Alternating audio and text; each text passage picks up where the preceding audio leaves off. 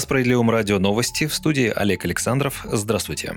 В России не планируется вводить обязательную вакцинацию от коронавируса для школьников, однако детям с хроническими заболеваниями рекомендуется ее пройти, заявил заместитель директора по научной работе Центрального научно-исследовательского института эпидемиологии Роспотребнадзора Александр Горелов. Так он отреагировал на протесты о недопустимости прививок детей от ковида малоизученными вакцинами. Днем ранее во время прямой линии со своими подписчиками в социальных сетях лидер партии «Справедливая Россия за правду» Сергей Миронов назвал принуждение к вакцинации грубым грубым нарушением прав граждан. Кроме того, оно провоцирует антипрививочные настроения, а попытки прививать детей и подростков малоизученными вакцинами социально опасны, заявил политик. Принудиловка, административный произвол – признак слабости позиций и дефицита аргументов, что лишь усиливает недоверие людей к власти в целом и к вакцинации в частности. Я сам, как отец троих детей и дед четырех внуков, не позволю никому никого колоть неиспытанным препаратом. Экспериментируйте на своих детях, если так охота, а наших оставьте в покое. Это прямая Цитата Сергея Миронова.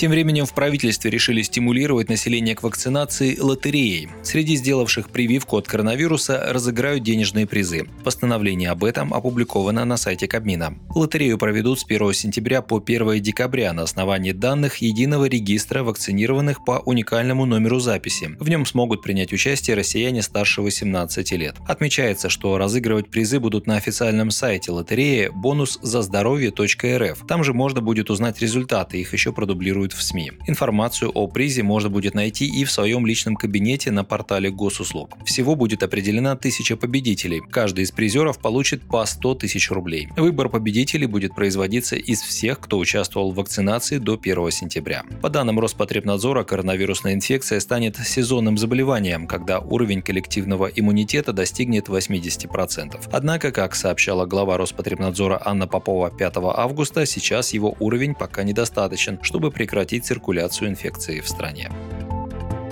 Расследование США на предмет соответствия российской экономики рыночным стандартам политически ангажировано. Так считает председатель Комитета Госдумы по финансовому рынку, депутат фракции «Справедливая Россия» Анатолий Аксаков. Политик назвал новые шаги Америки очередными инструментами оказания санкционного давления. В случае, если российская экономика окажется не соответствующей рыночным стандартам, для других стран это не станет обязывающим фактором. Торговать с Россией будут те, кому это выгодно, уверен парламентарий. Надо иметь в виду, отметил Аксаков, что сами американцы действуют действуют зачастую не рыночными методами. В том числе не соблюдают требования Всемирной торговой организации, если это противоречит интересам США. Ранее стало известно, что Соединенные Штаты начали расследование на предмет соответствия российской экономики рыночным стандартам. Отправной точкой для подобного шага стал антидемпинговый анализ поставок нитрата аммония из нашей страны стало известно число россиян, желающих отмены пенсионной реформы. За отмену пенсионной реформы 2018 года, которая подняла пенсионный возраст, высказались 87% россиян. Отрицательно к этой идее отнеслись лишь 5% респондентов. Это следует из опроса рекрутинговой службы SuperJob, пишет РБК. Отношение к идее вернуть прежний возраст выхода на пенсию 55 лет для женщин и 60 лет для мужчин не связано с уровнем текущего дохода. Процент поддержавших инициативу сопоставим среди тех, кто зарабатывает до 50 50 тысяч рублей и среди тех, чья зарплата выше 80 тысяч. Однако уровень одобрения подобной инициативы растет вместе с возрастом участника опроса. Если среди россиян до 34 лет поддерживают отмену пенсионной реформы 79%, то в диапазоне от 35 до 44 лет уже 88%, а от 45 и старше 92% участников опроса. Опрос проводился 17